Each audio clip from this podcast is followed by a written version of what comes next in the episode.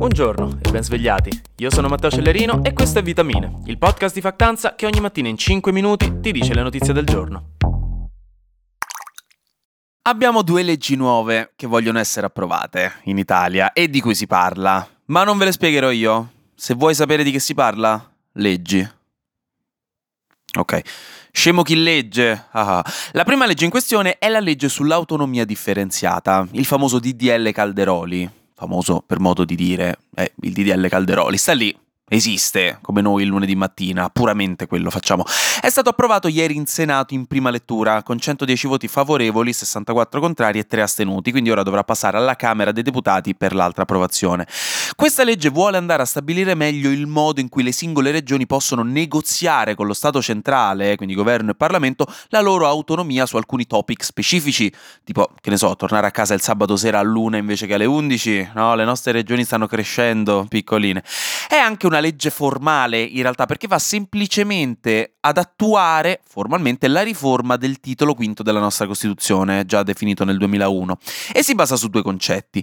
23 materie su cui le regioni potranno chiedere maggiore autonomia in un processo che va avanti da tempo di maggiore indipendenza delle regioni, anche qui è una questione politica che alcuni prediligono mentre altri la ritengono pericolosa, come per esempio il PD che ieri in Parlamento ha protestato contro questa legge con l'accusa che porterà il rischio di una sempre maggiore separazione, un divario economico-sociale tra le regioni del nord e quelle del sud. Queste 23 materie sono per esempio la salute, lo sport, l'istruzione, l'ambiente, la cultura i commerci con gli esteri. Dall'altra parte invece ci sono i LEP, cioè i livelli essenziali di prestazione, quelle materie politiche, pratiche e amministrative che invece restano in capo allo Stato che le regola e ne deve garantire il rispetto di livelli minimi, proprio per garantire dei servizi e delle prestazioni per la collettività pubblica di base, no? un po' per tutti. Definire con precisione questi LEP sarà in realtà il primo step necessario prima di chiedere una maggiore autonomia e ci saranno 24 mesi da quando passerà la legge per definire appunto questi LEP in ogni piccolo dettaglio. E comunque il governo potrà intervenire nel caso in cui una regione o un comune non facciano il loro dovere nel garantire a ridaglie questi LEP, che risultano quindi fondamentali per evitare che una regione faccia un po' troppo di testa sua contro l'interesse dei cittadini. È una roba un po' tecnica, me ne rendo conto, però è abbastanza importante. Dall'altra parte della staccionata abbiamo una milestone importante per chiunque voglia farsi un nome nel nostro bel paese, perché a Chiara Ferragni, entrata nei casini dopo lo scandalo dei Pandori Balocco, ma non solo, ora indagata anche per un altro paio di iniziative benefiche fatte nel corso del tempo, vedremo che novità ci saranno sotto quel punto di vista, dicevo, a Ferragni è stata intitolata una legge in maniera informale. La legge Ferragni, proprio che onore avere una legge in proprio onore, raga, c'è poco da fare, solo invidia da oggi in poi. Questa legge che proprio domani il Consiglio dei Ministri esporrà pubblicamente dopo essersi riunito per finalizzarla. Ovviamente poi dovrà passare in Parlamento. Questa legge vuole andare a tutelare e rendere obbligatoriamente più chiara ogni singola attività di beneficenza che avviene nel nostro paese in contesti commerciali, come quello del Pandoro, per esempio. Quindi in casi come questo, sul prodotto in questione, come anticipazione della legge, domani ne sapremo meglio, dovranno essere specificati molto chiaramente i dettagli dell'eventuale progetto di beneficenza, in nome di una massima trasparenza che non lasci adito a dubbi su come vengono gestiti i soldi, ma anche quanti soldi vengono devoluti, chi sarà beneficiario di questi soldi. Insomma, vuole essere tutto chiaro. Vuole essere una situazione tutta chiara, Ferragni. Comunque, nuove leggi per tutti. Insomma, una legge per te, un'altra per te. Proprio bagno di leggi sulla folla, come il Marchese del Grillo con le monete incandescenti. Per la gioia degli studenti di giurisprudenza, il vostro programma del terzo anno si è appena allungato di due capitoli. Prego.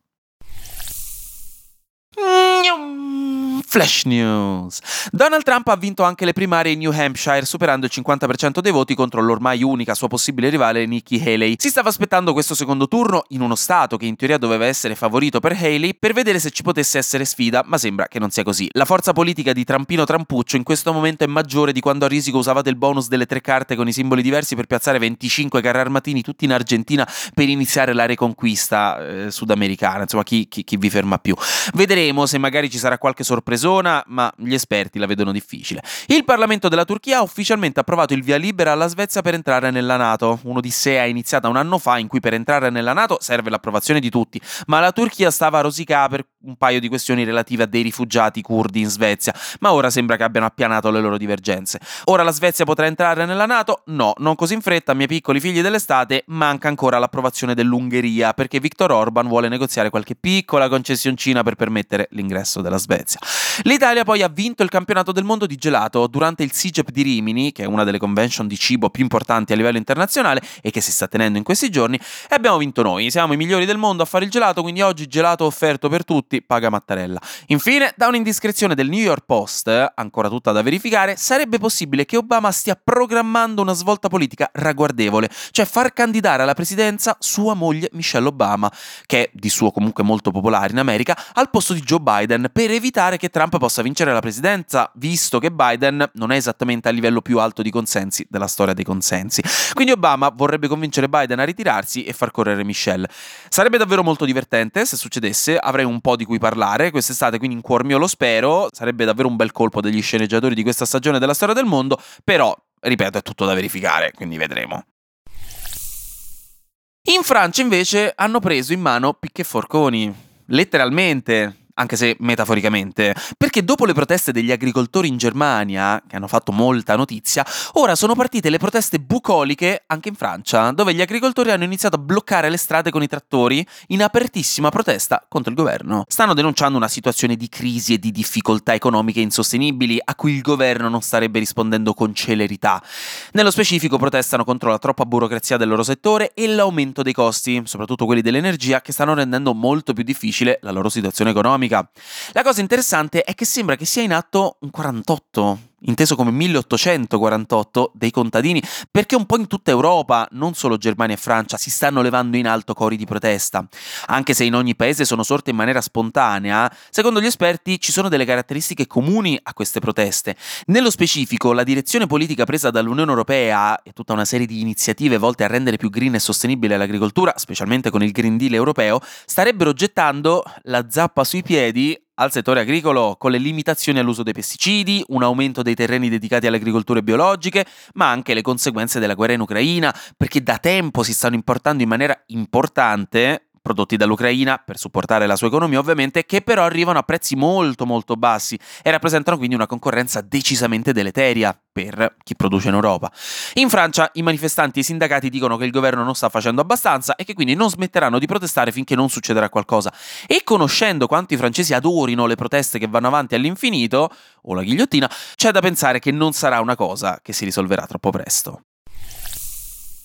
E chiudiamo con un pop di cultura pop, perché sono uscite le nomination ufficiali degli Oscar di quest'anno e la prima notizia importante, la più importante, è che Io Capitano di Matteo Garrone è entrato nella lista di film nominati come miglior film straniero. Quindi tanti complimenti a noi, ma soprattutto a Matteo Garrone. Speriamo che quest'anno sia la volta buona. Il film con più nomination è Oppenheimer, con 13 candidature che ha eguagliato il record della forma dell'acqua di Guillermo del Toro del 2018. Poi c'è Povere creature di Lantimos con 11 nomination, Killers of the Flower Moon di Scorsese con 10 nomination e molti si sono lamentati che Barbie, nonostante il successo enorme, ne abbia ricevute solo 8, ma soprattutto si sono lamentate le persone che la sua regista Greta Gerwig non abbia ricevuto la candidatura come miglior regista e anche che Margot Robbie non abbia ricevuto la candidatura come miglior attrice, che per un film come Barbie, no, esaltato da molti come un film femminista e comunque ha fatto parlare molto durante l'anno che vi sia piaciuto o non vi sia piaciuto, della causa femminista antipatriarcale, sembra stonare un po' no? questa assenza di rappresentazione femminile, considerata come una riprova del fatto che il cinema sia ancora un'industria dominata dagli uomini. Voi su questo che ne pensate? E soprattutto ve li guardate gli Oscar quest'anno? Saranno il 10 marzo, se vi interessa. Comunque vi metto un articolo in caption se volete vedere tutte le nomination di quest'anno. Anche oggi grazie per aver ascoltato. Vitamine, noi ci sentiamo domani, perché sarà successo di sicuro qualcosa di nuovo e io avrò ancora qualcos'altro da dirvi. Buona giornata e buon mercoledì.